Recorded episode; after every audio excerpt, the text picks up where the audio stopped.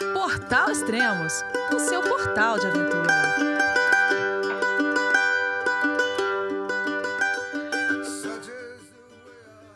Bom dia, boa tarde, boa noite. Bem-vindo a Extremos, seu podcast de aventura. Esse podcast vai ser pesado, muito pesado.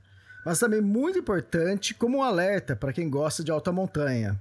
Vamos falar de Frostbite, que é a queimadura por frio, ou o congelamento nas extremidades do corpo causada nas grandes altitudes. E foi exatamente isso que aconteceu com o professor e montanhista Percy Fernandes. Ele literalmente sentiu isso na própria pele em sua escalada na Concagua. Bom, vamos falar com ele então. Olá, Percy, tudo bem? Olá, Elias, tudo bem? Olá, ouvintes. Um abraço a todos aí. Prazer enorme estar aqui no seu podcast. Uns, com certeza, um dos melhores, se não for o maior e melhor podcast de esportes, principalmente ligado ao montanhismo do Brasil. Parabéns pelo trabalho. Valeu, é, obrigado e bom. A história hoje é, vai ser uma história dura, né? E, mas é assim que eu gosto, né? Experiências reais, né? E eu acho que para o público isso é muito importante. É, a gente vai desmembrando um pouco a história, né? E a gente vai chegar na, na parte do, do congelamento, né? Uh, mas como começou o seu lance? Você é professor, professor do quê? Sim, Elisa, eu trabalho aqui em Belo Horizonte, sou professor de geografia, é, leciono essa disciplina em colégios, pré-vestibulares, também tenho um canal no YouTube chamado Terra Negra Brasil, e que a gente produz conteúdo de geografia não só no Brasil, como no mundo também.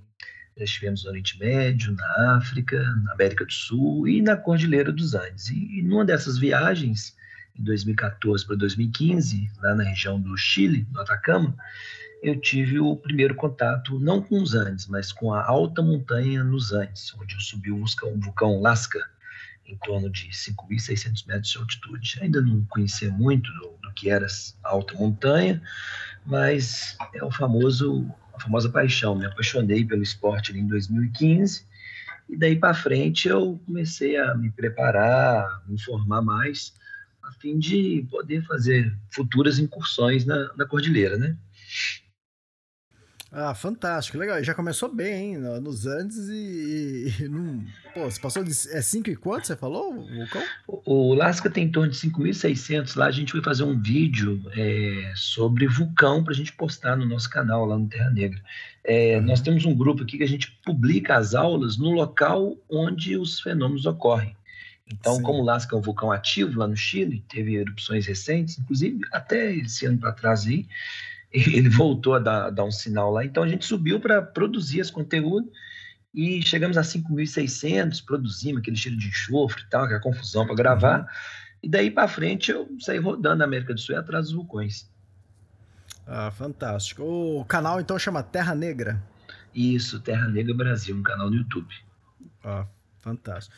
E aí, depois disso, começou a. Continuou escalando a alta montanha antes de chegar no, no Aconcagua ou já foi direto para Aconcagua? Não, não, de forma alguma. É, antes disso, aí eu rodei bastante aqui no Brasil, Mantiqueira, Serra do Mar. Eu moro aqui em Belo Horizonte, né, aqui do nosso lado, que é a Serra do Espinhaço. E em 2019 para 2020 eu fui fazer um curso de escalada em rocha lá em, na divisa de Minas, São Paulo, em Piquete, com o Tiara Jovialho, o Tiara. E a partir desse curso de escalada em rocha, eu falei, agora acho que eu vou para os Andes. 2020 eu fui para o Equador, e aí eu fui escalar com Moisés, Moisés Fermontini, lá no Equador. E lá eu fiz algumas montanhas, subi o Iliniza Norte, 5 mil e poucos metros de altitude, subi o Cotopaxi, né, o meu grande objetivo lá era o Cotopaxi. Moisés estava comigo. Nessa ocasião, o Juliano Lorne, também lá do Rio de Janeiro, estava com a gente.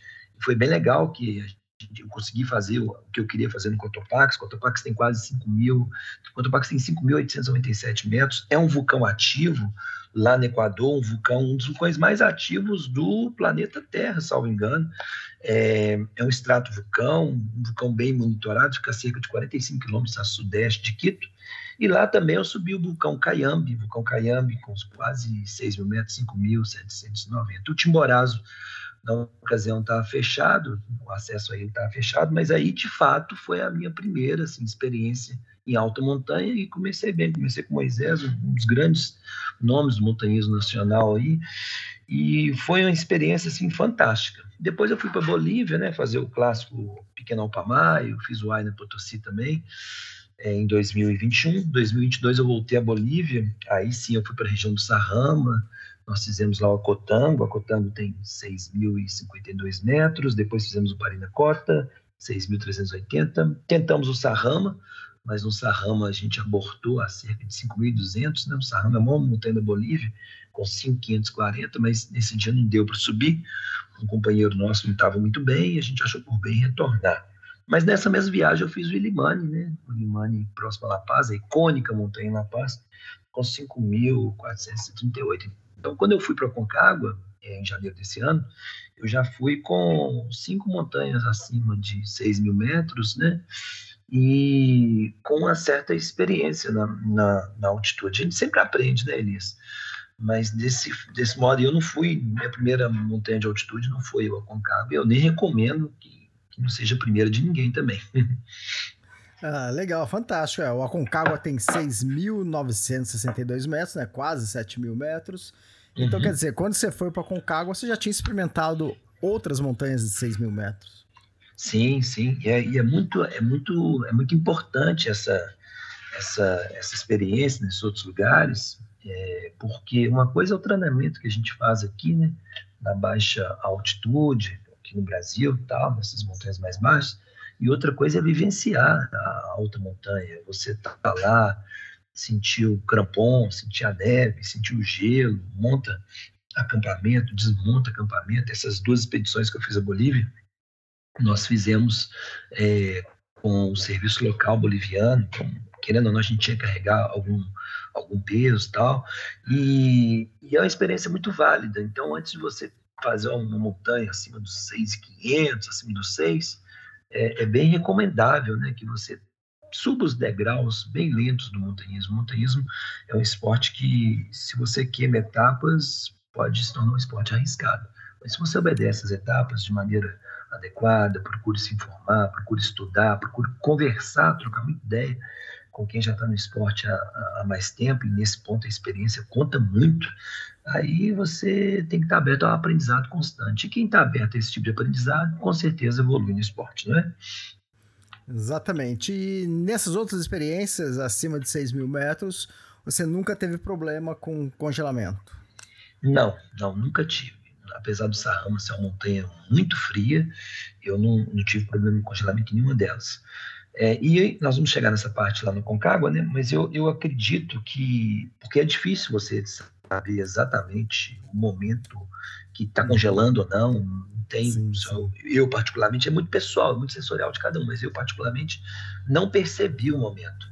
E para mim, até então, a escalada do Concagua estava muito parecida com, com, a escalada que eu fiz no Sarramo, com a escalada que eu fiz no Inimani, porque geralmente para essas, essas montanhas que, que, que, eu fui, eu fiz uma preparação muito boa, uma preparação física, uma preparação mental, e eu estava seguindo o mesmo protocolo lá na, na Concagua. Então, acho que o que ocorreu comigo foi, foi sim, uma, uma, uma fatalidade, eu posso falar que foi um acidente, mas um acidente que com certeza veio para me ensinar uma série de coisas. Depois, pós-acidente, eu troquei ideia com muita gente da, do montanhismo aqui no Brasil e aprendi muita coisa com eles também. Então, foi um aprendizado que, que deixou suas marcas, mas não deixa de ser aprendizado, né?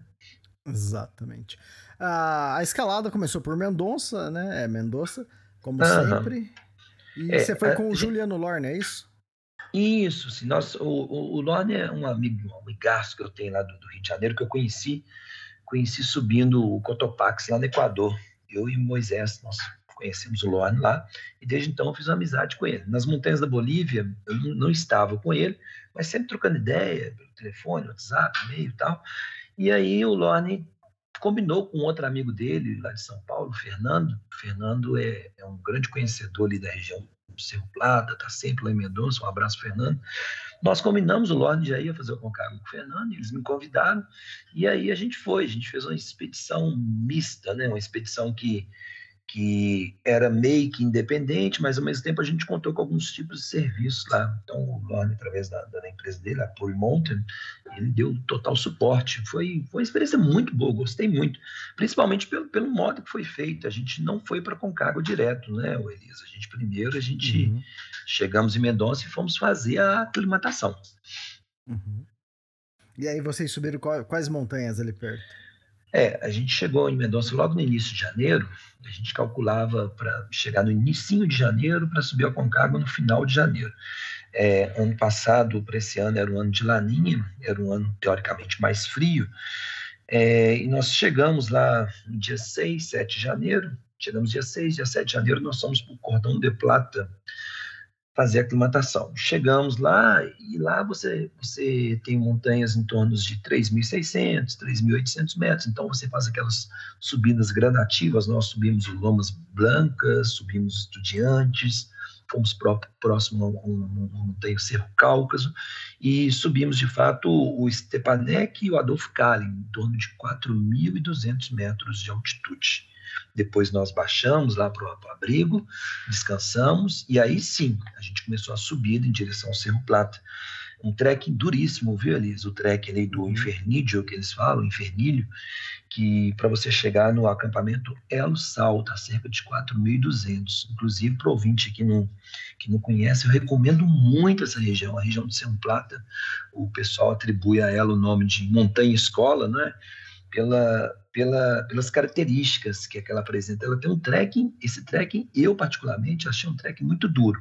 Essa expedição que nós fizemos, como eu disse, era uma expedição é, mista, né, meio independente, a gente contava, contava com serviços muito básicos, então, uma mochila sempre pesada.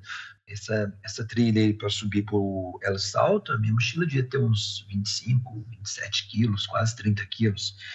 Então, é, eu senti bastante, vendo que, visto que a gente estava aclimatando. Nós acampamos lá em uhum. Assalto, a 4.200, e estava muito frio, nevando muito e extremamente frio. Uma coisa muito. não é tão comum acontecer ali nessa altitude ali, a quantidade de neve que eu vi. Eu fiz alguns vídeos, uhum. coloquei lá no Instagram, mas era muita neve. É, nós saímos de El Salto, El Salto para o acampamento mais alto, que eles chamam de La Royada, La Royada, que fica a 4.600, e tinha neve literalmente no meio da canela, quase chegando no joelho. Então, a situação não estava não tava tão comum como eles falam que é ali no Cerro Plata, não. E ali eu já, já senti que o que nos esperava no Concagua, pelas condições né, meteorológicas da, da temporada, não seria nada fácil.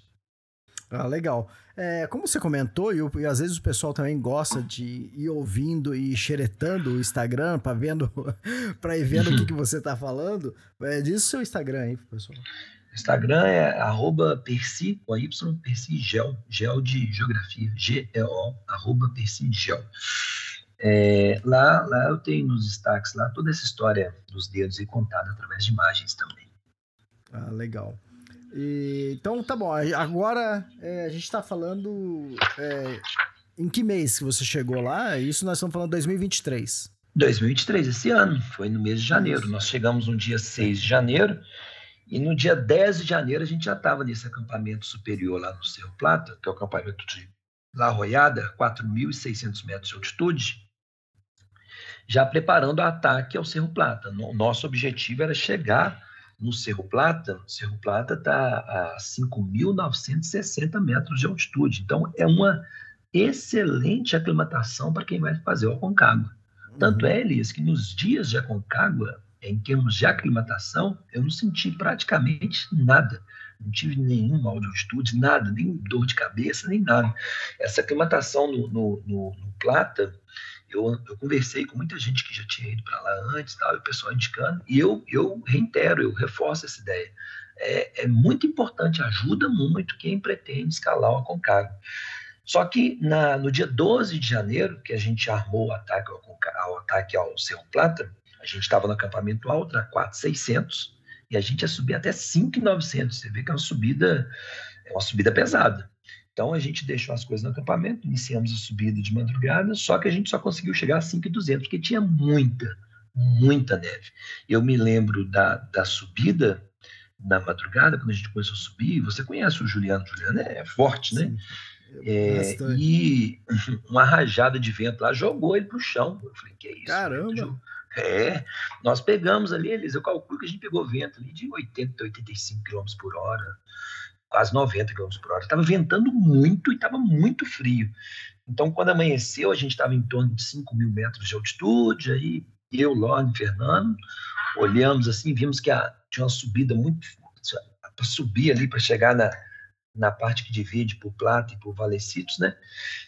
Estava com muita neve. E como a gente já tinha chegado aos 5 mil metros de altitude, achamos por bem já descer em segurança, não, não esforçar tanto, já atingimos o objetivo ali, que era fazer uma aclimatação 5 mil. Chegamos a 5 mil, sentamos, vimos o visual, assistimos lá o sol nascer e tal, e baixamos. Baixamos do dia 12 mesmo, baixamos direto para Mendonça. Dali a gente vai direto para Mendonça para descansar. E em Mendonça a tá. gente descansa dia 13, dia 14, aquela praxe, né?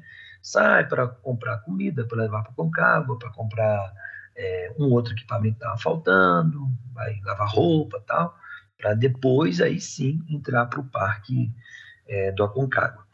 Interessante que eu já conversei com algumas pessoas que foram diretamente para o Concagua, e sim, tem aquela pessoa que vai diretamente, aclimata lá e faz tudo bacana.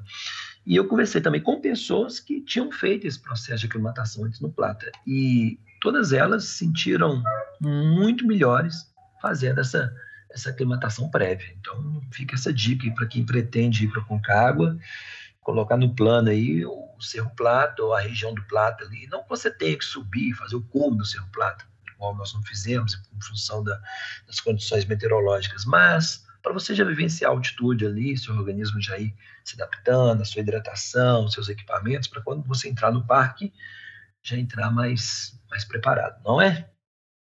Exatamente. É, eu comentei que é 2023, porque lá em 2035 o pessoal vai estar escutando esse podcast e vai estar mandando mensagem para você. Ô, Percy, como você tá? né? Isso. Esse, é esse lance é muito legal né, dessa, dessa mídia ser atemporal, não é isso? Eu, por exemplo, Exatamente. vira e mexe, eu escuto um podcast seu aí, eu pego um episódio lá, número 110, 120 e tal, e eu acho muito interessante, porque tem coisas que são atemporais, né? tem vivências, experiências, é, impressões que são atemporais, então um, um, é uma mídia, uma, uma, mídia, uma mídia eterna, uma mídia que vai ter sempre alguém é, Exatamente, são histórias, né? E as histórias são atemporais. É, eu comecei o, podcast do Extremos, né? O, o, podcast 1 e 2, que nem tá nessa lista, na verdade, é só caçando na internet pra achar, não tá na, na nessa lista de podcast que eu agora tá no 385, esse daqui. É, os dois primeiros podcasts foram era notícias da semana, né? Ah, Nick Levix foi escalar é, o K2. Ah, o, não sei quem tá, tá indo fazer uma expedição. Então era isso. Só que acontece. Era, era semanal e era de notícias, então quer dizer, uma semana depois aquele podcast já não valia mais nada, porque é que nem o jornal, né? O jornal amanhã já não vale mais nada. Isso. Então aí depois que eu mudei pra, pra contar histórias mesmo, a experiência do, dos, dos expedicionários, dos viajantes, que aí eu entendi que ia ser uma mídia assim atemporal. Então aí, aí melhorou, aí ficou do jeito que eu, que eu achei que ficaria interessante. Muito Beleza. bom. Valeu, obrigado. É, então agora sim, agora, agora é que você falou, tem muita gente que vai escalar com cágua que não faz nada antes e já vai direto, né?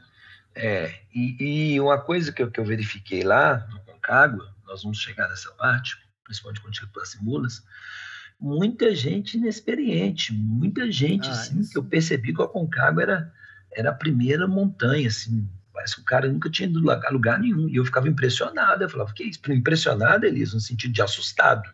Né? No sentido, uau, que incrível. Não, porque é perigoso.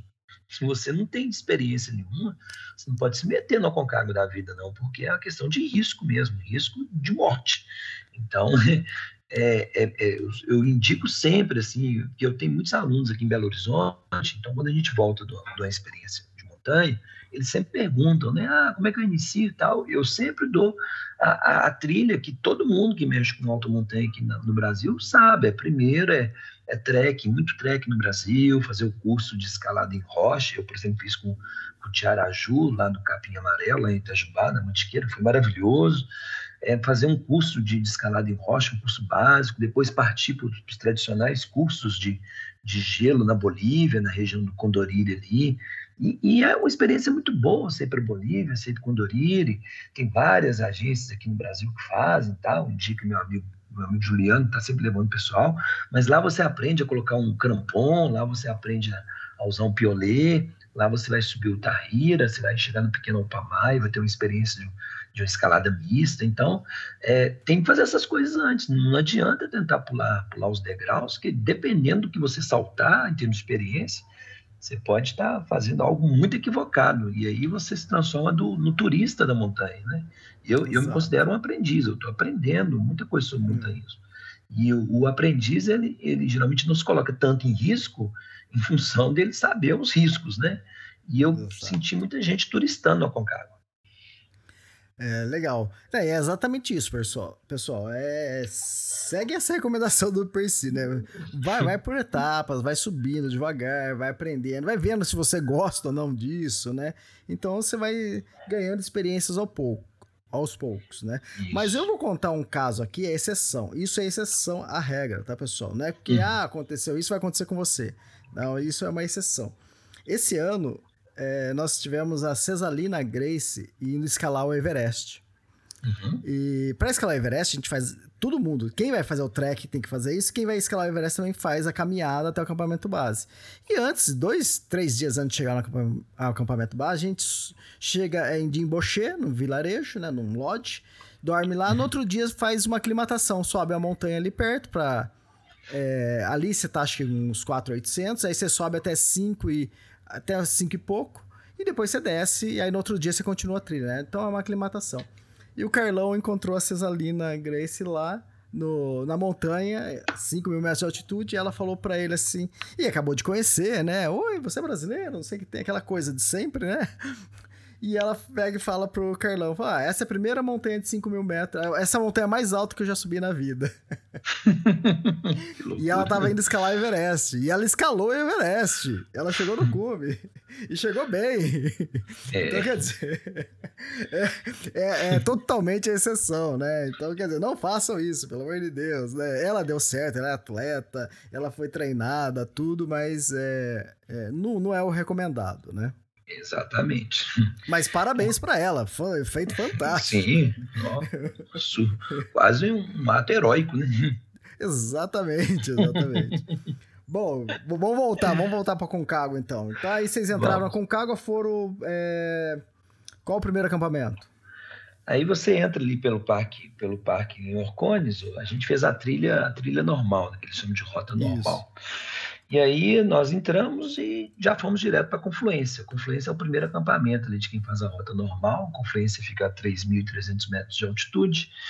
É, para entrar no Concagua você tem que ter os serviços, né? A gente é, contratou o serviço, só o serviço de mula até a Praça de Mulas. O único serviço nós contratamos para levar os nossos mantimentos dos acampamentos superiores. Então, nesse início aí, a gente não carregou as nossas comidas, a gente contratou esse serviço de mulas, chega em, em, em confluência, tem um, tem um, você dorme lá, come e tal, e no outro dia, geralmente o pessoal que está aclimatando a Concagua, ele sobe ali para para a face sul, né? Chega até a face sul do Concagua tal, vê, depois volta e dorme de novo em Confluência. Nós não. Nós dormimos em Confluência, a gente já estava aclimatado, dormimos em Confluência e no outro dia fizemos o, o tão, tão, tão desafiador trekking rumo a, a Plaza de Mulas, o trek lá em torno de 20 quilômetros.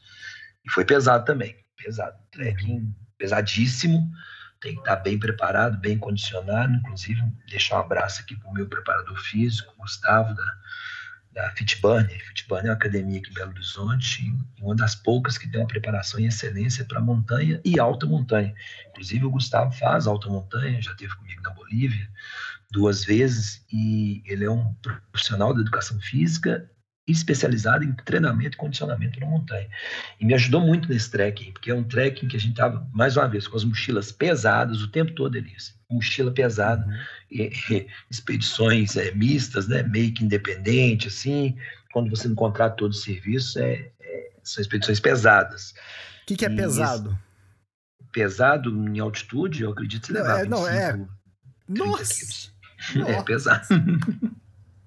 em altitude. Eu carrego a minha, que eu acho pesada, na trilha. Trilha, né? Aí a gente tá em, em 1.500 metros, no máximo, assim, quando atravessa um passo, 2.500, né?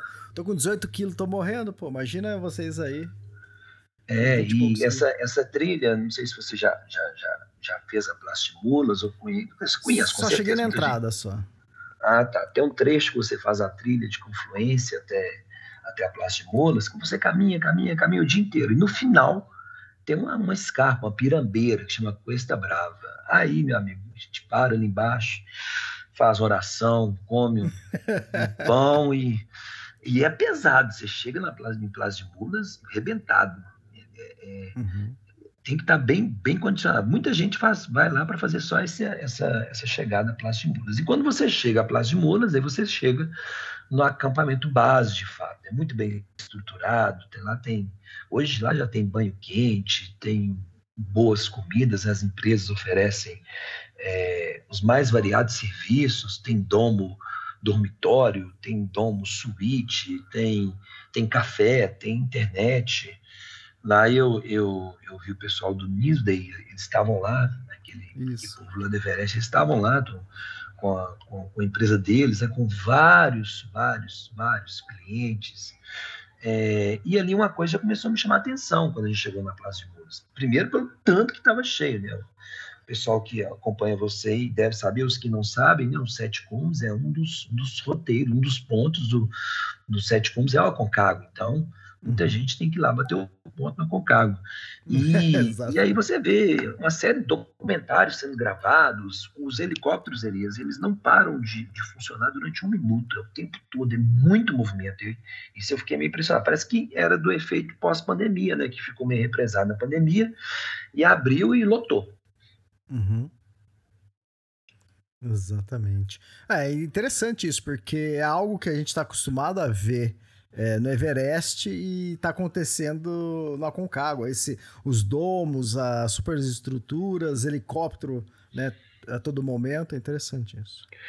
É, e, e, e, ali, quando a gente chega na Praça de Mulas, a gente chega num dia à tarde, né? no nosso caso, nós chegamos lá no dia 17 à tarde, e aí a gente já foi descansar. Então, nós descansamos lá o dia 18 e descansamos o dia, o dia 19 também. E o interessante, quando você chega na Praça de Mulas, desde a entrada do parque, você tem que pegar um permisso para você entrar no parque.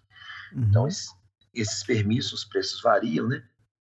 Mas depende de 300 a 600 dólares, depende para quem vai, de onde você é, sua nacionalidade tal, que época do ano que vai.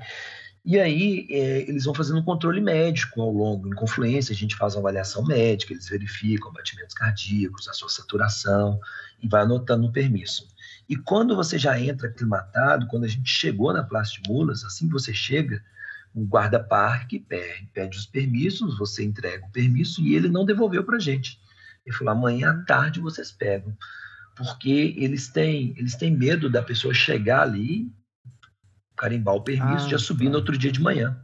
Então, eles fazem esse, esse controle. Caso você chegue lá já aclimatado, eles vão perguntar de onde você veio, como é que foi a aclimatação tal. Então, ele segura esse papel, porque esse papel é tipo o seu passaporte ali dentro do parque. Na ocasião, eu achei estranho, mas eu desconfiei que seria isso, que a gente chegou lá cansados, porém tranquilos, aclimatados, saturação muito boa, os batimentos muito bons, tal, bem hidratados. E aí a gente descansou lá durante dois dias. Ficamos dois dias em Plástico de Mulas e eu pude fazer essas observações tal. Vira e mexe, descia alguém lá, lá dos acampamentos superiores, com queimadura nos olhos. Eu vi muita gente subindo com água sem óculos de proteção, e foi uma temporada com muita neve, então muita gente com, com, a, com o olho queimado, retina, problemas em retina tal.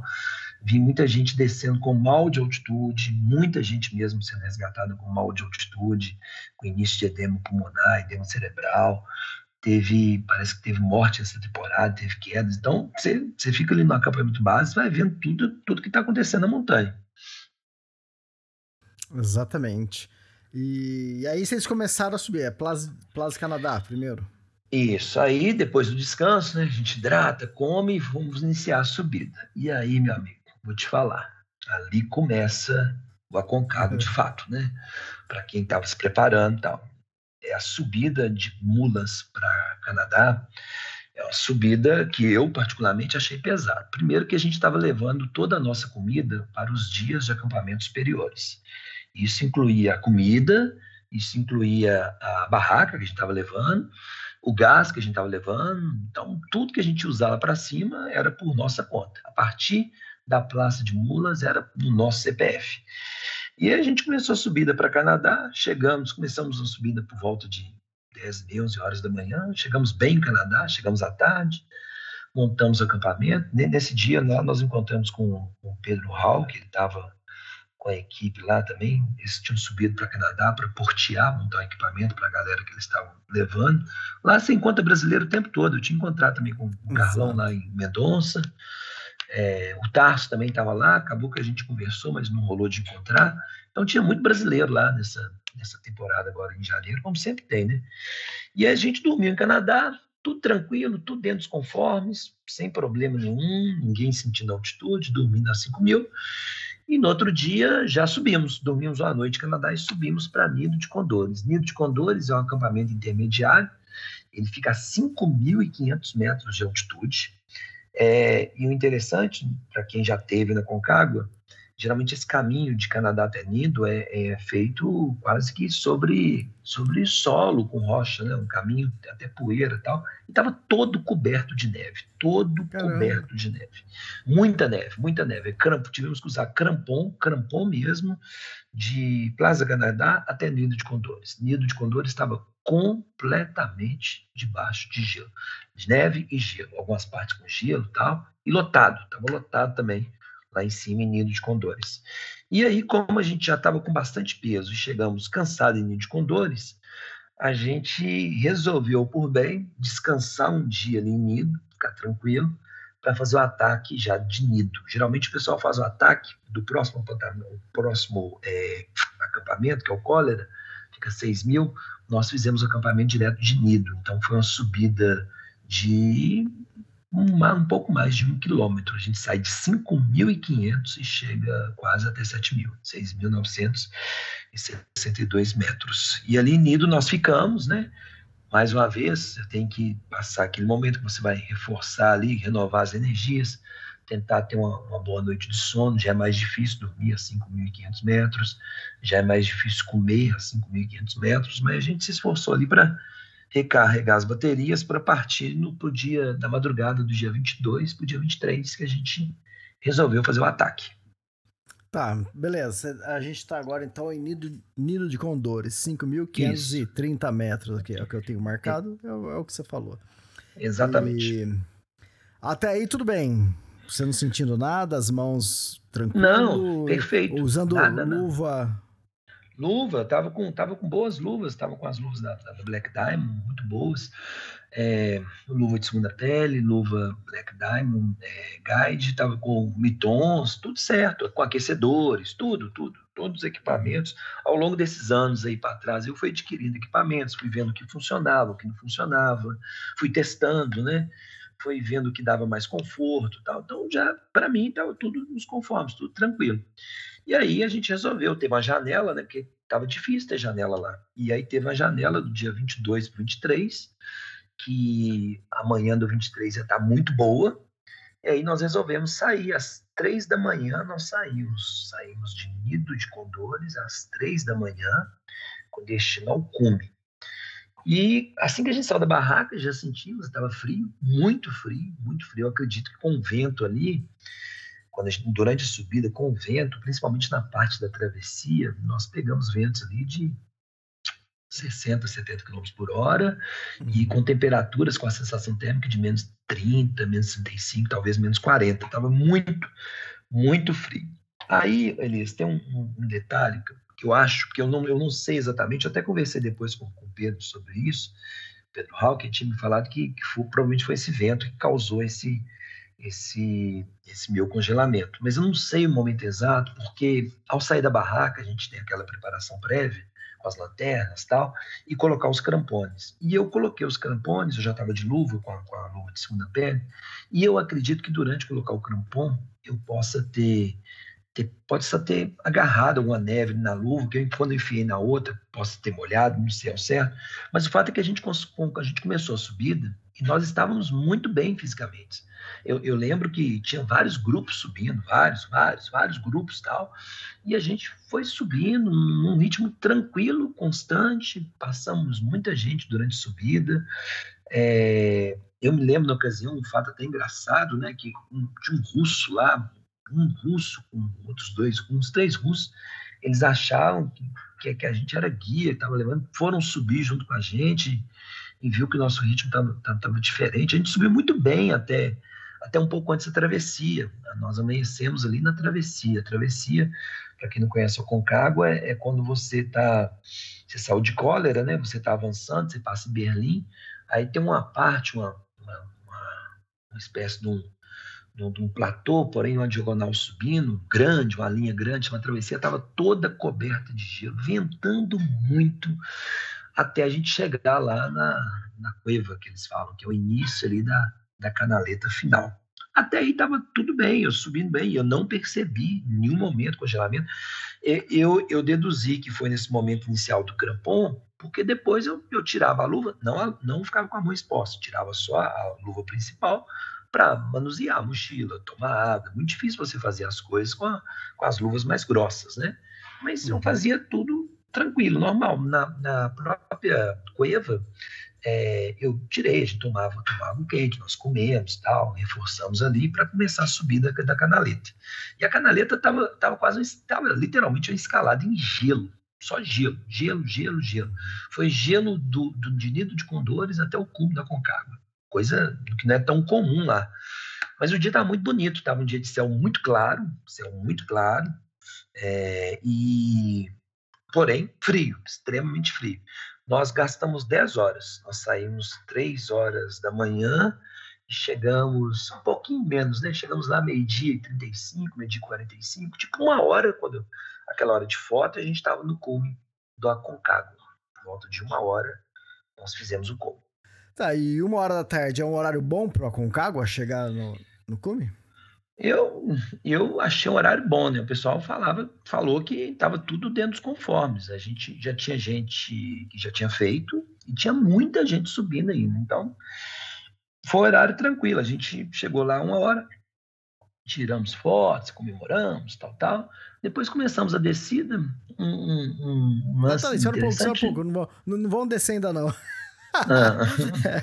no cume. Quanto tempo vocês ficaram no cume? Ah, algo em torno de uns 20 minutos. É, é, eu nunca tenho essa noção exata de quanto tempo exatamente eu fiquei, mas algo em torno de 15, 20 minutos. Não foi ah, mais ah, do que isso, não. Tava, tava com sol, mas estava frio, estava bem frio. E ventando e, bastante? E, mas, oi? Ventando bastante? Não, né, na hora do cume não estava ventando tanto. Tinha vento, mas não foi o vento tão forte da subida. E, e confesso a você que até ali eu não estava sentindo nada nas mãos, nada nos pés, estava tudo dentro do normal, tudo muito parecido com, com os outros cumes que eu já tinha feito acima de 6 mil metros. Não tinha, não tinha alteração nenhuma, estava tudo dentro dos conformes. Tá. Então lá no cume do Everest. Do Everest. Do, não, menos. Fica fazendo cobertura do Everest, Elias. Aí agora. Boa. Esquece o Everest, pô. Vamos com calma, né? Vamos passo a passo, né? Pensei. Devagar. A gente chega lá. então vamos lá. No cume do, do Aconcagua, você não estava sentindo nada na mão ou você não estava sentindo a mão?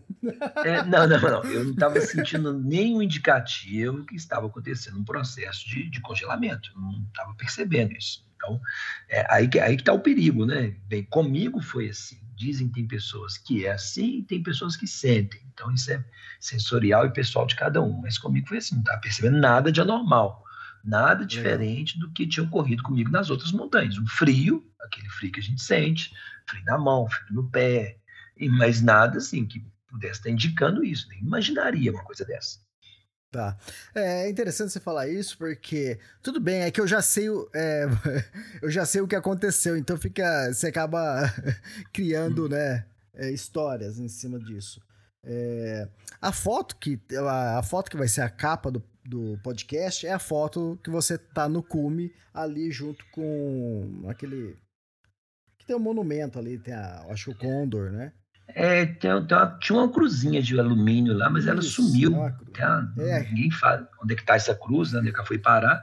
Aí colocaram uma cruz lá com um condor lá. É isso mesmo. Tá. Até agora a gente não conversou sobre isso, eu não sei, tá?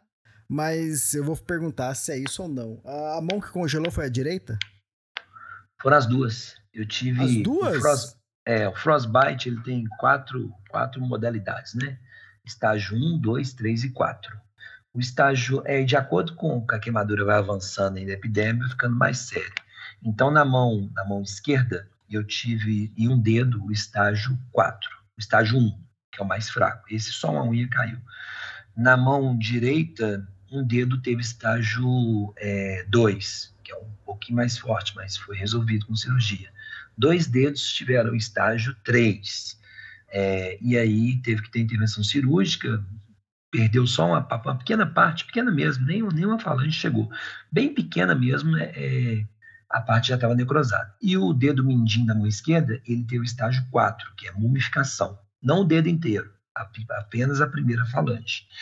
Então, é, quando eu voltei para o Brasil, o médico, aqui até um ex-aluno meu, o doutor Pedro Pires, até falou: o seu caso é, é didático. E ele até mandou para os colegas lá da USP, onde ele fez é, é, o doutorado dele sobre cirurgia de mão e tal, que era um caso muito raro aqui no Brasil. Ah, tá.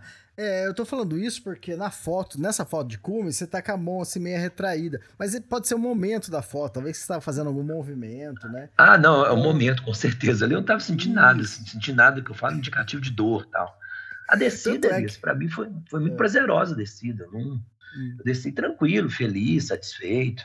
Na, aconteceu um lance interessante. Na descida, eu encontrei com aquele russo, me fugiu o nome dele agora, mas é aquele russo que não tem as duas pernas. Não sei se você ah. já viu as histórias dele. Você lembra o nome dele? Não, agora não. Mas você sabe, né? Ele, ele, eu cumprimentei ele, estava subindo a Concagua, ele fez cume na Concagua. Chegou lá bem mais tarde no cume, mas ele fez cume, a gente trocamos algumas palavras na subida. Então a subida foi, foi muito legal. Primeiro que eu tinha conseguido atingir o objetivo, estava muito, muito feliz tal. É, tranquilo, sem efeito nenhum de, de mal de altitude, nem confusão mental, respiração tranquila. Fisicamente eu estava eu tava me sentindo muito bem. E a gente desceu conversando, descemos eu, eu e o Lorne, e o Fernando desceu para um, um, outro caminho alternativo que ele, que queria fazer lá, e desceu com um carregador. E eu e o Lorne descemos a, a rota normal, passamos lá embaixo em cólera, cumprimentamos o pessoal, chegamos tranquilo no, no acampamento. Então, é, é, esse, por isso que eu falei com você, né, a importância desse, desse podcast para sinal de alerta, porque é silencioso. Exato. É um processo que, para mim, foi silencioso. É, é o que você falou. Tem pessoas que já sentem na hora, outras não. O russo que você estava falando é o Rustan Nabiev. Esse mesmo. Fantástica a história dele. Fantástica. Ele subiu com o carro assim, as duas pernas. Ainda faz, ele ainda chega, quando ele chega no topo, ele ainda faz uma, uma flexão lá em cima. Flexão de braço. Exatamente. Ah, é. legal. E aí, mas tudo bem. Você não sentiu nada, desceu tranquilo. Desceu até onde? Nido de Condores? Descemos até Nidos, descemos de 6.962 tá. até 5.500. Chegamos no acampamento por volta das 5 horas da tarde. Foi um dia longo, hein, de, de atividades. Vocês é... saíram que horas mesmo? A atividade começou às... Do... Acordamos duas horas da manhã, tomamos café, saímos três horas da manhã. Foi de atividade física de três da manhã até 5, 5 e pouco, 5 e 15, 5 e 20 da tarde. É, é, é pesado. 14 horas de atividade, é puxado. Isso, o é... Fernando marcou lá as calorias, é, é mais, mais de 10, 12 mil calorias perdidas, assim, é uma atividade é. bem desgastante. É, quem estiver querendo fazer regime, ó, tá, tá a dica aí. Não, mas é, essa, essas idas para montanhas acima de 6 mil metros, toda vez que eu vou é de 8 a 12 quilos que, Exatamente. que a gente volta sem. É, eu brincava com a Rose Edman, né? Que fez a PCT, né, 4 mil e quase 4.300 quilômetros, a gente brincava, falava assim, ah, pra quem tá interessado em perder 15 quilos, fala com a Rose, que faz a PCT. Quem quer perder menos, uns 5 quilos, fala com o Elias, que vai fazer a GDT, que, que, é mais é, curta, né? É o problema principal que não vai só gordura, vai massa magra também. Né? vai tudo, né? Essa entrevista muito o pessoal do Everest, o pessoal fala bastante isso, né, na perda de, de, de massa, de, de, músculo, né? Que você vai perdendo músculo. E tem determinadas situações, principalmente acima da zona da morte, que seu corpo vai morrendo aos poucos, né? Exatamente. Então, tudo bem. Chegaram é, Condores. Isso. Beleza. Aí, todo mundo chegamos, feliz, todo mundo tomar... fez cume. Isso, estamos tranquilo, né? Fomos lá hidratar, fazer uma comida, banheiro, aquela história toda. E quando eu estou deitado na barraca descansando, eu tiro a, a, minha luva. Na que eu tiro a minha luva, eu começo a ver o dedo escuro. Não, não escuro total, mas um, um turvo, um cinza. Não é preto, é um cinza assim, meio roxo. Eu achei estranho, mostrei para o Lorde. Falei, Lorde, olha como é que tá aqui. Você está sentindo alguma coisa? Eu falei, não. Aí ele falou, vão no médico. E lá tem um posto médico. Nido de Condores tem um, tem um, container. E dentro desse container tinha um médico, uma médica, enfermeiros. Tinha uns quatro ou cinco profissionais da saúde lá. Cheguei lá, aí eles perguntaram né, o que aconteceu, eu falei que fiz como, tal, tal, pediram para tirar a luva, e o médico já olhou e falou, opa, peraí, vamos começar. Aí eles começam a dar medicamento. E o medicamento, você sabe qual que é, né, Elis? Fala pessoal, é um, ele, muito, é, é bom, muito, assim. muito Viagra, muito. Você tem muito que Viagra. começar a tomar Viagra imediatamente. É, vasodilatador, Viagra, mais uns seis comprimidos que eles dão. E o médico falou: você tem que descer agora. Você está a 5 mil metros de altitude, você tem que uhum. descer. Você teve princípio de congelamento. A princípio ele falou isso: né? princípio de congelamento, você tem que descer. Só que a gente estava completamente desgastado do cume. Imagine você fazer uma atividade física de 13, 14 horas e o cara falar que você tem que pegar uma mochila lá agora com seus 20, 22 quilos e descer para a Praça de Mulas. Uhum. E aí eu falei, não, a gente, a gente não tem condição, porque a noite ia pegar a gente descendo, né? A gente ia anoitecer tá. com a gente descendo, eu já estava debilitado. Aí a gente perguntou né, sobre o seguro, que para entrar lá você tem que ter um seguro. A gente fez aquele Global Rescue, né, que tem um seguro de helicóptero que pode ser acionado. Mas no dia eles já, já tinham encerrado a operação porque um, alguém acidentou lá na, na travessia, na subida, um, um, um, alpinista, não sei se era francês, acho que teve um brasileiro também que acidentou e bateu a cabeça, foi muito mal para o hospital tal, e o helicóptero estava empenhado nessa ocorrência aí. Aí eu e Lorne e Fernando voltamos para a barraca, reunimos, falou, descer agora é mais arriscado do que ficar aqui. Aí a gente comeu direitinho lá, tal, aqueci bem as mãos e dormimos. Amanhã cedo a gente vai embora. E nessa eu fiz o procedimento lá, aqueci a mão, tomei os medicamentos. No dia seguinte, que já foi aí o dia 20, 23, 24, né? A gente desceu direto de Nido para Mulas, uma descida é, já estava com, sol, né? Esperamos o sol nascer e descemos. Quando chega em Mulas, Plaza de Mulas, lá tem um centro médico mais, mais estruturado que o de Nido. Aí eu vou, faço novamente uma avaliação com os médicos, os médicos avaliam e falam: oh, você tem que ser evacuado de helicóptero. E aí que eles vão ver a questão do seguro, acionam o seguro, questão de meia hora, Elias, está tudo resolvido. Os uhum. médicos já ativam o helicóptero, o seguro já libera, e aí o Lorne ficou lá na Praça de Mulas, porque no, no, helicóptero você não pode levar peso, né? Você tem que voltar com o mochilinho. Então, os nossos equipamentos voltariam com as mulas, mas alguém tinha que estar lá quando chegasse na porta do parque para providenciar a descida. E aí voltamos tá. aí, Fernando, de, de helicóptero, no próprio dia 24. Então, a gente fez o cume lá dia 23, meio-dia. No dia 24, a gente estava descendo de helicóptero. E aí, todo aquele percurso que leva dois dias para subir, o helicóptero faz em 12, 10 minutos, sei lá, é muito rápido, é, desce. É, e é, foi engraçado né, que o Fernando, tinha pânico você? de helicóptero, medo, mas aí ele só me falou quando ele estava dentro do helicóptero, que começou a chorar de pânico, muita rajada de vento, ele o helicóptero balança muito, muito mesmo. Ele passa tá. pelo vale, vale de Orcones, né? E cada rajada de vento que o helicóptero deslocava uns 3, 4 metros para os lados. Nossa. É, e por que, que o Fernando foi junto com você? Ele, ele podia? Tem que ir com um acompanhante ou ele também estava é, precisando? Tem, tem, tinha direito a, um acompanhante, né, ah, mediante legal. pagamento lá de um valor. O meu foi o seguro que tirou e esse valor tinha um desconto.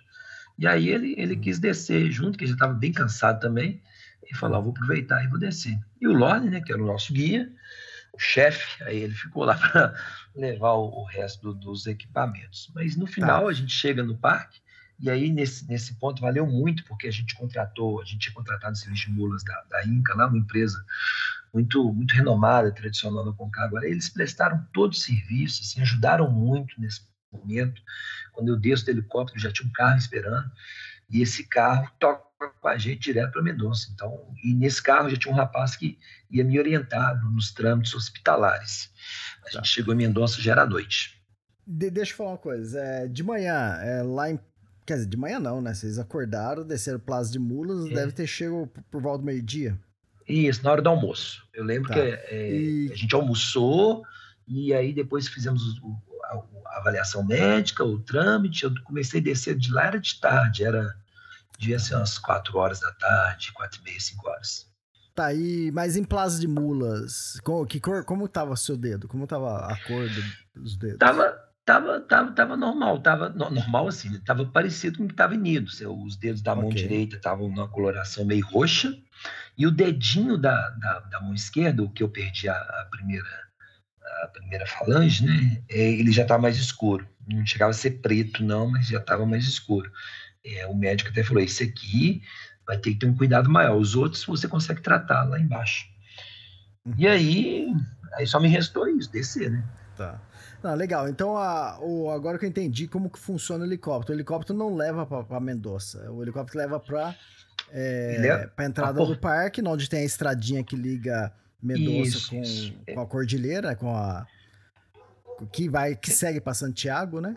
Isso, e... isso. É, fica um pouco ali depois da, da onde é que tem um Cristo Redentor, né? Depois que você cruzar o Fândega, fica ali, ali com o, o Parque de Orcones.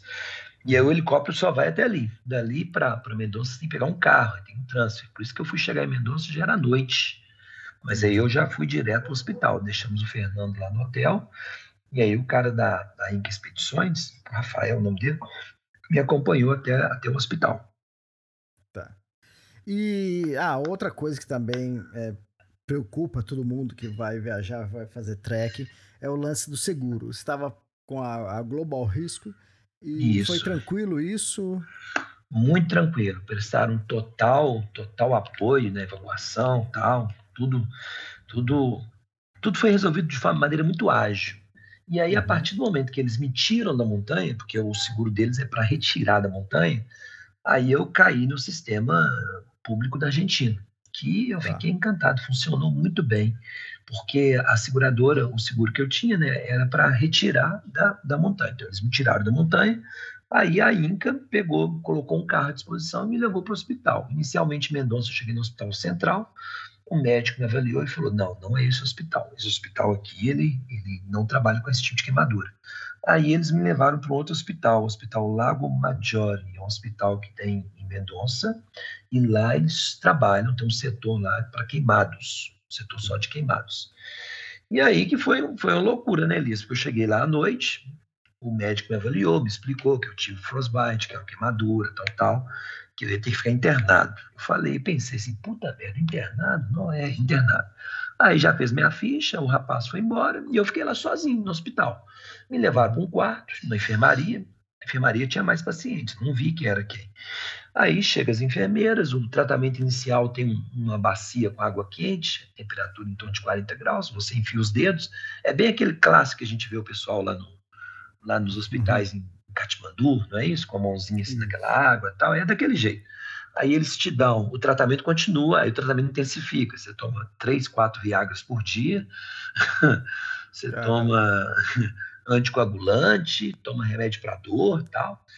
E aí, Elisa, eu não tinha visto a galera do quarto, não. Mas quando eu acordei, no outro dia de manhã, no dia 26 de manhã, que eu fui ver, o quarto era um quarto só de gente que tinha tinha queimado a montanha, só a gente tinha congelamento. Então, meu quarto tinha um, um alpinista russo, ele estava com as duas mãos queimadas, as duas mãos que eu falo, todos os dedos das duas mãos e todos os dedos dos, dos pés queimado. Tipo, esse cara tentou subir descalço. Eu olhei assim, eu falei, caramba! Na outra mesa, na outra cama, tinha um alemão. O alemão estava completamente detonado, nariz, orelha, é, uma mão toda detonada e os dois pés. Então, os dois caras não andavam. E no final da tarde chegou em espanhol. O espanhol ele ficou dois dias, passou duas noites ao relento no Mercedário. E o espanhol, para você ter ideia, o meu dedinho que eu tive que cortar, é, a pontinha dele, a última falange, o espanhol estava com as duas mãos do mesmo estado do meu dedo pior. E um pé nesse estado. Nossa. Aí, aí a questão dos valores. Eu comecei a olhar para mim, eu falei, cara, eu tô bem. É, sim, sim. Eu tô bem, porque. E aí amanheceu o dia, eles dando bom dia, né? Cumprimentando, bom dia, não sei o que, tal, buenos dias. Aí vem os enfermeiros, tal. Aí vem os médicos, eles passam, eles explicam a situação, tal. A médica conversou comigo, falou que eu ia iniciar um tratamento ali, mas que eu deveria terminar no Brasil. Eles são muito atenciosos, sabe? E aí eu fiquei nesse hospital três dias, passei lá quatro noites com esse bando de doido e tal, lá, era o setor dos loucos, como dizia o enfermeiro. e, e, e, aí, como eu era o melhor, porque eu conseguia andar, os meus pés não correram nada, não tive congelamento nos pés, é, eu saía para buscar água para eles, eu saía para pegar comida, né, porque pedia para comprar alguma coisa fora do hospital, eu conseguia na vendinha lá fora do hospital, fizemos amizade e tal. E eu me lembro do episódio que todo hospital tem o pessoal que mexe com, com assistência social, né, psicólogos, e ali o quarto que a gente estava era um quarto que com certeza é, ia ter amputações, né? O pessoal ia perder mão, perder pé, no meu caso, perder uma ponta de dedo, mas todo mundo ia perder alguma coisa. E num desses dias, pela manhã, depois da visita dos médicos, apareceram uma psicóloga, um psicólogo, um assistente social. E eles deram um bom dia pra gente, a gente lá, todo mundo com a mão enfaixada e tal, demos bom dia e tal. Aí eles explicaram em espanhol que eles eram da assistência social, da psicologia e tal, e vieram prestar um apoio psicológico para a gente. Os outros montanhistas que estavam lá, né, pessoal do leste europeu, russo, é, o, alemão lá, que morava na Polônia, o espanhol maluco e tal, o russo vira para o alemão e fala assim, ó, porque o russo não falava espanhol, mas ele falava inglês com alemão, e o alemão traduzia para o espanhol, o alemão falava espanhol. E o russo ficou meio com raiva do, do pessoal ter mandado o psicólogo e falou, falou bravo do meu lado. Ele falou assim: é, avisa para esse pessoal aí que o serviço que eles querem prestar para gente, nós não, não precisamos, não, porque eles podem pegar esse serviço e prestar para de fato quem está precisando do serviço. Que deve ter pessoas numa situação muito pior do que a gente. Que nesse quarto aqui, ele falou isso olhando para todo mundo, inclusive para mim, falou: nesse quarto aqui, todo mundo é muito forte e ninguém tem a cabeça fraca. Aí que eu vi a loucura que eu tava.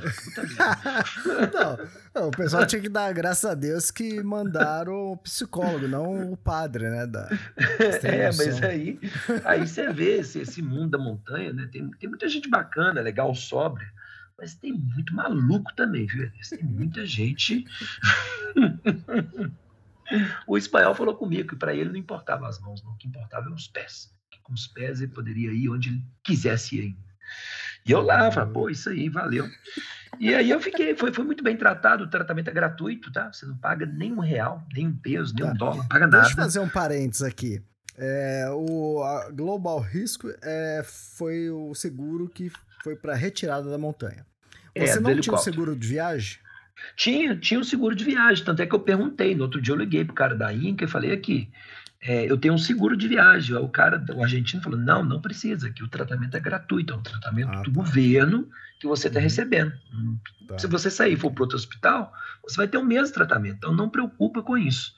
Tá. E aí o pessoal da Global Rescue me ligando, perguntando como é que trava, e eu falei com ele, olha, eles estão me ligando. Ele falou, não, eles querem saber se você teve uma boa evacuação, se você saiu lá do parque tranquilo. Então, nesse ponto aí deu tudo muito certo, e inclusive como é um hospital universitário, é, as professoras da, da área da cirurgia plástica, da ortopedia, atendia muito bem, você vê que o pessoal era muito bem qualificado.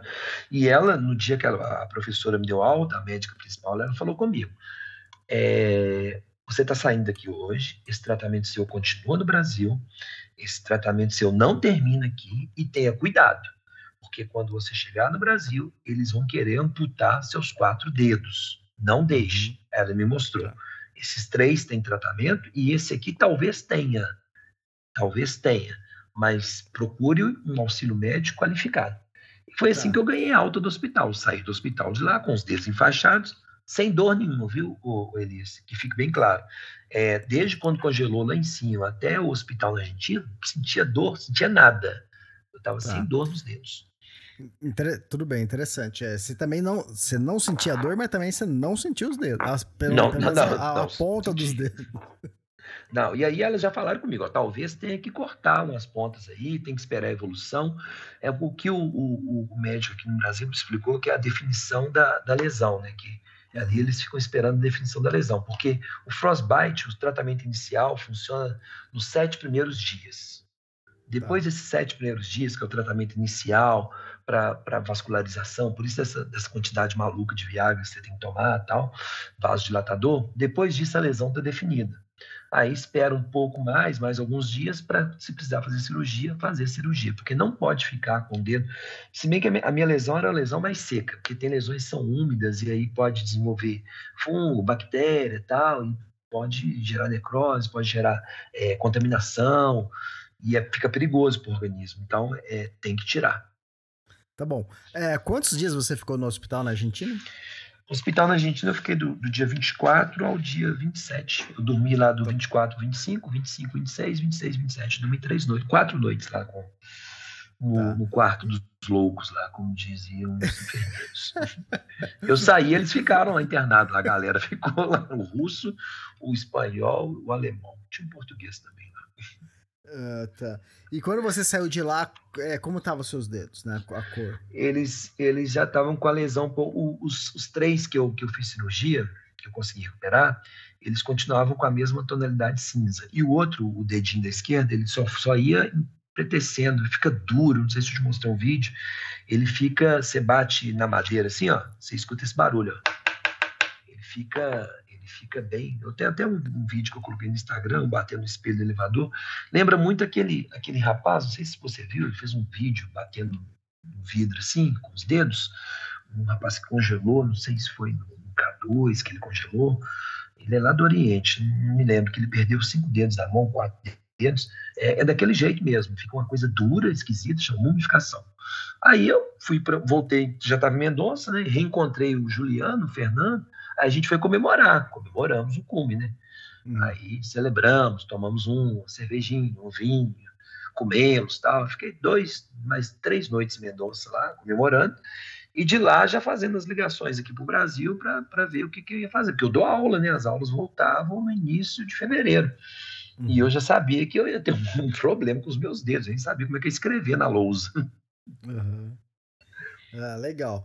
Ah, então aí você voltou pro Brasil. Eu tenho na foto da. Quem tá acompanhando o podcast, quem viu a foto do, da capa do podcast antes vai, vai saber. Né? Na foto da capa tem o, o Percy lá no Comida com Cágua e tem um zoom ali é, por cima da foto que é exatamente a sua mão é, aberta ah. que aí tem o bisturi por cima.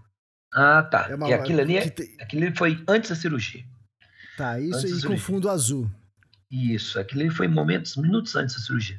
O interessante, quando eu cheguei no Brasil, aqui em Belo Horizonte, tem um hospital, que é o Hospital João 23, que é referência para queimados. E eu fui nesse hospital. cheguei nesse hospital, eu, eu cheguei aqui em Belo Horizonte no dia 30 de janeiro, 31 de janeiro, e no dia 1 de fevereiro, dia 31 de, dia 31 de janeiro, eu fui nesse hospital. Hospital público, né? Hospital Referência Nacional em Queimados. Cheguei lá, é, fui atendido, me atenderam e tal. E aí, quando eu mostrei a mão, o cara já perguntou: o que, que é isso? Eu falei: queimadura. Eu falei, mas que tipo de queimadura? Eu falei: de montanha. Eu falei: como assim montanha? Eu expliquei tudo, contei a história toda de maneira breve. Ele já chamou o outro médico. Aí, quando eu assustei, eles tinham uns uns oito médicos assim no entorno da minha mão sem saber o que fazer. E um já gritou lá, esse aí é, os três da mão direita, amputação, primeira falange, e o da mão esquerda, a mão esquerda, amputação. Eu falei, puta merda. E aí, aí como, como eu dou aula aqui em Belo Horizonte, em pré-vestibular, e muitos dos meus alunos, minhas alunas, alunos passam no vestibular de medicina, eu conheço muita gente, né? Já tem 25 anos que eu dou aula. Então, eu conheço muita gente, já atua na área de saúde. Uma das meninas que estavam lá, das médicas que estavam lá, ela esperou o pessoal fala, sair e me perguntou assim aqui, por que você veio para cá? Eu falei, eu vim para cá porque é referência de queimado. Aí ela perguntou, você tem um plano de saúde? Eu falei, tem. Eu falei, então vai então ao hospital, que lá parece que tem alguém, tem um cirurgião, um cirurgião plástico lá que mexe com isso. eu vou te dar alta aqui, você sai e vai embora, não fica aqui não. E o mais rápido possível, eu corri de lá, né? saí, fui para o outro hospital. Chegando lá, eu encontrei o, também. Oi? Eu pensei, antes que você chega no hospital, uhum. e deixa eu fazer uma pergunta aqui, antes que o pessoal me bata, né? Porque o pessoal já deve estar tá pensando e falando, pô, Elias, mas você não perguntou? Quantos anos você tem, Percy? Eu tenho 45 anos. Ah, legal, legal. 45 anos. Então, e... e... é interessante, aí, é interessante que você foi pro, pro hospital de queimados, né? Mas é. aqui é, no não. Brasil nunca viu esse tipo de queimadura. Né? Não, aqui não. Aí quando eu cheguei no outro hospital, aí o cirurgião que opera isso não estava lá, estava ocupado. Lá eu encontrei eles, por sorte, um outro ex-aluno meu. E ele é é especialista legal. em microcirurgia de dedos, de mão, de mão. Ele é especialista em mão. Ele tem uma clínica, chama Clínica da Mão, doutor Pedro Pires, fazer um abraço para ele quando ele ouvir isso, porque foi ele que salvou os meus dedos. E ele falou, ele me explicou, porque inicialmente eu fui no hospital público, e ele falou que geralmente, não sei se você sabia disso, Elias, quem tem esse tipo de problema aqui no Brasil é a população em situação de rua. Hum. E aí, para a população em situação de rua, eles não oferecem esse tratamento, porque o tratamento ele é um pouco complicado. É um tratamento que eles colocam um plástico no seu dedo e você tem que ter um cuidado muito grande com com higiene. É, com a higiene. E se você faz isso com uma pessoa em situação de rua, ela volta para a rua e ela pode ter a contaminação disso e a pessoa pode vir a óbito, pode, pode morrer. Por isso que a uhum. amputação cabe mais fácil. Inclusive, quando eu encontrei com o Pedro, com, com o médico no outro hospital, ele falou: esse dedinho seu e a, a, parte de cima não tem como salvar, não, mumificou. Mas os outros três, existem, existem várias técnicas que eu posso salvar esses dedos. E aí ele me explicou, ele pediu um tempo de cinco dias para ver se a lesão ia definir certinho. E aí ele operou, ele fez a cirurgia, eu, eu fiz uma. Tá, uma espera, espera um pouco. Oi? Espera um pouco. é, o barulho que você fez de bater é realmente o que você mostra no vídeo, né? Parece que tá batendo uma pedra no vidro, né? E Exatamente. A, a, foto que tá, para quem é que tem pessoas que estão ouvindo o podcast que baixou MP3 de algum lugar e não tem a foto, né? A, é. a foto que eu disse que tá na capa do, do podcast é o Percy com a mão aberta e a ponta dos dedos preta. Preta. A última falange, praticamente, não, não é a falange inteira, né? Mas metade da última falange preta, né? Isso aqui tem, tem dois dedos muito preto e o outro tá mais ou menos, né? E... Esses três salvaram eles. Esses três tá. aí, tá parecendo jabuticaba, né? Igual jabuticaba. Esses três salvaram. O da outra mão, eu não te mandei a foto da outra, eu tenho um vídeo. A outra tava mais preta ainda, fica preto e fino, chama mumificação. E esse não teve, a pontinha dele não teve salvação. É literalmente a falange da unha. É, é bem, é bem, é bem discreto, você quase não percebe. E aí, e aí eu fui para a cirurgia, né? Fiz essa cirurgia e o pós-cirúrgico dói bastante. O pós-cirúrgico nos três dedos da mão da mão direita eu tomei 45 pontos. Então, o pós-cirúrgico é, um, é uma dor de ardência que não tem não tem medicamento que, que resolva o problema. Arde muito. O da amputação não. O da amputação é, passou alguns dias, já não tinha nada de dor, tirou o ponto rapidamente. E para tirar os, os 45 pontos da outra mão, aí foi um outro sacrifício. Foi tão doloroso quanto subir ao Concagua. Foi bem mais doloroso, na verdade, né? Porque a carne fica exposta depois, não sei se eu te mandei a foto, fica tudo vermelho e vai cicatrizando. Hoje já está bem melhor, já está cicatrizado. Porém, eu, não, eu pretendia voltar agora em julho lá para Bolívia para concluir o Sarrama, não posso porque está muito sensível ainda, né? A temperaturas baixas, tem que esperar um tempo para tá. as terminações nervosas é, cicatrizarem melhor. Tá, exatamente. Então, é esses é, três dedos que eu tô vendo aqui, que deve ser a mão direita, né? Isso, é, exatamente. Ah, esses daí você conseguiu salvar exatamente pelo tipo de cirurgia que você tinha explicado, que, é, que você corta a pele ali, a parte que tá ne é necrosada, é isso que fala? Isso, necrosada, danificada. Tem um, tem um nome ah. específico que eles usam, me fugiu agora, mas é, é isso, tem necrose, aí tem que tirar. Isso, porque tá totalmente preta. Aí tirou essa parte e colocou um plástico por cima. E é, coloca, um, coloca um, um, um, plástico, a técnica que eles usam muito para pé diabetes, uma técnica Figueiredo.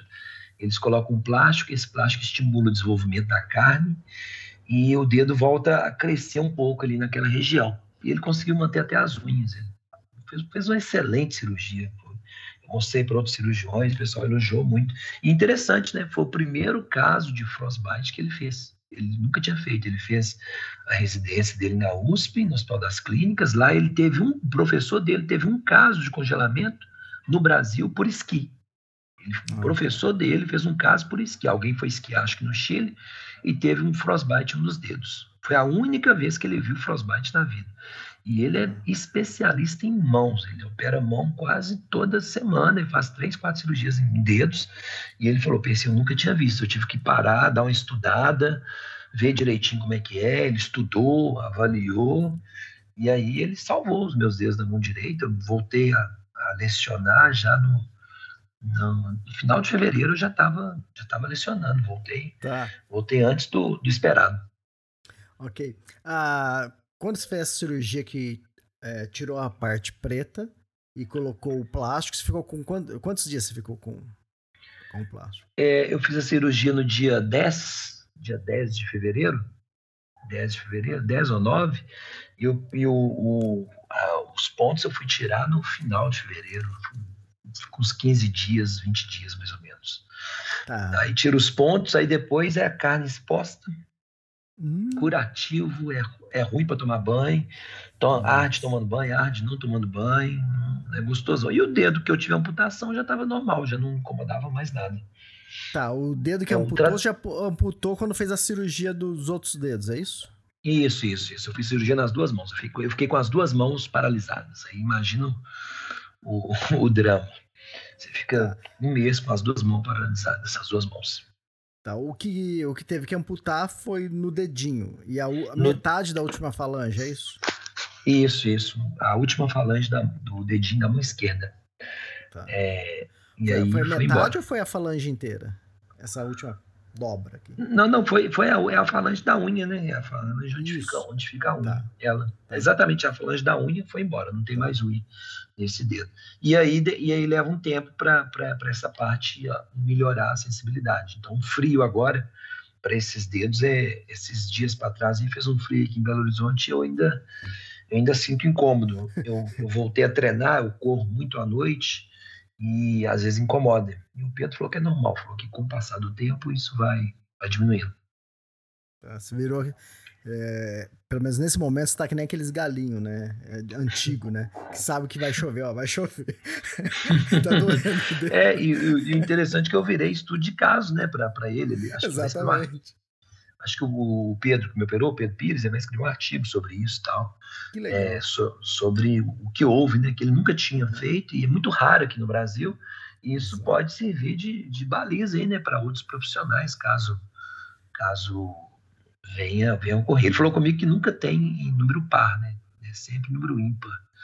É, uh, nunca tem número ímpar, é sempre número par. Eu falei, eu que não seja o outro, o, o outro número par disso aí. Interessante. Não, isso, quer dizer, isso aqui serve, por exemplo, para tudo, né? Tanto para os médicos, né? Como estudo, né? E para nós ouvintes aqui, o pessoal que está acompanhando, que também que gosta de uma alta montanha, né? E a, até a parte não só da operação, né? E como que você conseguiu recuperar os outros três dedos, perdeu uma falange do dedinho, mas você é canhoto ou destro? Sou destro. Então... É, é, destro men menos pior, né? Mas foram os dedos que ficaram com os pontos, então para escrever tava, tava muito Não, difícil. Demorou. Um dia, um dia desse aí, depois que o Tarso desceu lá do, do Everest, quando ele estava lá em Katmandu recuperando, eu conversei muito com ele, a gente estava trocando ideia, e ele estava elencando aí algumas coisas que poderiam ter ocorrido, que ele, ele falou que estava mal, mas ele estava recuperando, eu fui, eu não, eu não tinha visto meus dedos, eu mostrei para ele, ele falou, caramba, o que aconteceu? E aí ele estava falando, né? a gente estava levantando hipóteses, o que poderia ter sido, se molhou, se foi o vento, se tinha muita luva que estava dificultando a circulação, se eu deveria ter usado uma luva um pouco mais, mais frouxa e tal. Mas, enfim, o, o, acho que o mais importante fica tudo nessa história, Elias, é, é, principalmente alertar né, o público em geral, mas esse público mais específico, que a gente sabe que é uma comunidade pequena no Brasil, mas é uma comunidade que se comunica muito, que é a comunidade do montanhismo, né? É, e alertar os que estão entrando no esporte, que é um esporte muito bonito, fascinante, é, que traz uma, uma, satisfação pessoal e coletiva também. Eu vejo como esporte é, pessoal, mas vejo também como esporte coletivo. Eu vibro a cada, a cada conquista de, de, de um brasileiro aí fora. Eu acompanho. É, recentemente eu escutei o podcast do Terzini, né? Achei incrível a história do, de fazer as duas montanhas, no, no Everest e o Lhotse. Eu pô, eu acho muito legal, né? Isso, uhum. e tem muita gente bacana que quer entrar no esporte também. Então, é, é, é, bom a gente, a gente poder trazer a experiência no sentido de alertar, no sentido de orientar e de falar: ó, oh, é legal, mas tem um caminho que você tem que seguir, tem uns cuidados que você tem que tomar, é, desde a preparação física, passando pela preparação mental, enfim, é, é um conjunto de fatores né, que, que podem fazer, de fato, uma, experiência muito mais prazerosa. A pergunta que eu mais escutei quando, quando eu voltei e passei por esse problema é se, se continua ou não, né? Você deve ter, ter preparando essa pergunta. E aí, você vai continuar? É claro, né? Oh, Percy, você tá adiantando aqui a pauta? Não, você pode falar, vai, vai continuar. Tem alguma coisa em, em mente? Mas não estamos terminando o podcast ainda não, calma, pessoal. Não, não, tenho, tenho. Eu pretendo, eu, como eu, eu tava pretendendo voltar agora, no meio do ano, lá para o Sarrama, porque a, a, nossa primeira ida para o Sarrama, nós subimos as montanhas no entorno, mas o Sarrama a gente, a gente abortou é, a 6.200 metros de altitude Aí nós tivemos que descer, porque o amigo não estava bem, ia. e na verdade a gente estava cansado também, falou, vamos descer. Então a gente queria voltar, a região é muito bonita, mas tem planos de ir lá para o Mercedário, na Argentina, o Mercedário fica ali na, na, um pouco para frente do, do, do Aconcagua, uma montanha belíssima, planos para ir para a Puna do, do Atacama, fazer o Orso salado e tal. Eu gosto muito dos Andes, eu me defino como, como um andinista. Então, uhum. dos Andes, eu acho que eu, tem muita montanha dos Andes para a gente fazer, para a gente voltar. Uhum. E eu sou adepto desse montanhismo mais, mais devagar, mais tranquilo, entendeu? Você vai numa viagem, faz uma, volta, faz outra tal. Mas eu, eu, eu peguei mais com aprendizado. Então, o, a minha, minha, minha mira agora é o, é o Mercedário, é na Argentina, e voltar para Bolívia para concluir o Sarrama, fazer mais essas duas montanhas é acima de, de 6 mil metros. Percy, como você também estava falando, né, e comentando, e é normal num acidente desse, né? Ou incidente, não sei. É, que a gente tenta encontrar o motivo, né? O culpado disso, né? Pra, tipo, é, porque fica fácil, né? Depois, ah, foi a luva ruim. Ah, beleza, então é só eu, eu ir com uma luva boa, né? e, e, e, é difícil, né, chegar no, no, no, ponto, né, exato. Foi uma temporada muito fria, como você disse, que aí já é um, um dos causadores, né? É, de ter acontecido isso. No Everest, tudo bem que é hemisfério, um é hemisfério sul, outro tá no outro hemisfério, mas o Everest, ele tava, era uma temporada muito fria também esse ano. Então, é, quer dizer, acho que um dos fatores é esse, que tava, a montanha tava fria, né? É. E, de, é, e depois e... é o que você falou, você não sabe se entrou gelo ou não. É, e, e aí, e aí que acho que é nesse momento que vem a evolução, né? Quando você não tem a resposta pronta para tudo, Elias, o que você vai fazer? Você vai estudar, você vai pesquisar, você vai se informar, igual eu já conversei. Eu conversei sobre isso, conversei muito com o Lorde sobre isso, conversei com o Pedro Rauco sobre isso, conversei com o Tasso sobre isso. Eu conversei com o pessoal que faz automontanha no Brasil sobre isso, entendeu? Uhum. Com muitos amigos sobre isso tal. Será que foi a luva? Será que molhou? Será que eu tirei na hora que não poderia tirar? Será que eu não estava hidratado direito? Será que minha aclimatação não foi boa? Então, você vai elencando fatores que eu tenho certeza que da próxima vez eu vou ter um, um policiamento muito maior em relação a isso. Então, é, são nessas situações que eu acredito que a gente possa evoluir e aprimorar. Eu, é, eu, o grande aprendizado é esse, é de você não ter uma resposta pronta para quê? Ah, tem certeza que foi assim? Não, eu não tenho certeza. Não tenho, não sei. Alguém me pergunta. Um dia desse, eu estava até conversando com o Lorde, eu falei, Lorde, que alguém perguntou para ele, não, o rapaz estava com você lá, vocês, você sabe o que foi? Ele falou, cara, e eu, eu não sabia responder. Eu falei, eu também não sei, a gente, a gente não sabe responder, porque a gente não uhum. sabe o que aconteceu exatamente. Então, a partir daí, eu só aprendi. A partir desse episódio, eu aprendi de janeiro para cá, aprendi muita coisa sobre isso. Exato. E bom, e como você disse lá, o seu quarto maluco lá, você, você não foi o único, né? Não, não, não fui. E lá era um dos hospitais, né? Tem muita gente que às vezes se dentro e volta direto para o país de origem, com medo e tal. Mas pelo, pelo que o, o, médico lá, do, a médica do hospital falou, é normal durante as temporadas lá. E no Aconcagua tem se tornado mais normal em função daquele aspecto que eu te falei é de muita gente estar tá indo para lá como se fosse a primeira montanha, entendeu? Então, uhum. a minha situação, Elisa, era uma situação relativamente boa. Tinha gente em situação muito pior e, e muita gente com, com, cegueira de montanha. Pensa bem, uma pessoa subiu a montanha com neve sem, sem óculos de proteção para reflexo né, de neve. Então, você percebe que Tá faltando amadoria, tá faltando é, orientação. Eu me lembro que numa das noites que a gente dormiu na Praça de Mulas, tinha um senhor israelense dormiu com a gente. Ele, ele tentou chegar na Praça Canadá, mas ele estava muito mal, mal. Ele foi evacuado de helicóptero, né? Ele não estava bem, não. Ele estava mal mesmo. E a gente com medo dele passar, passando mal de madrugada. No outro dia, logo pela manhã, já levaram ele embora e tal. Enfim, é, você vê que é uma, uma pessoa que não deveria estar ali, o equipamento todo equivocado e tal. Então, não é só ir para o Concagua, né? Tem, tem um lance de como ir, quando ir, tem todo um, tem todo um ritual que você tem que seguir. Exatamente. Muito bom. Muito bom. o podcast foi fantástico. Com certeza, é, é, muitas pessoas vão tirar boas lições disso. Até o mais básico, que é Pô, eu já viajei bastante, faço muitas trilhas e sempre faço seguro e nunca usei o seguro, né? Então, às vezes o pessoal pergunta, Elias, seguro é bom? Eu falei, ah, acho que é, né? Não sei, nunca fui atendido, nunca precisei, né?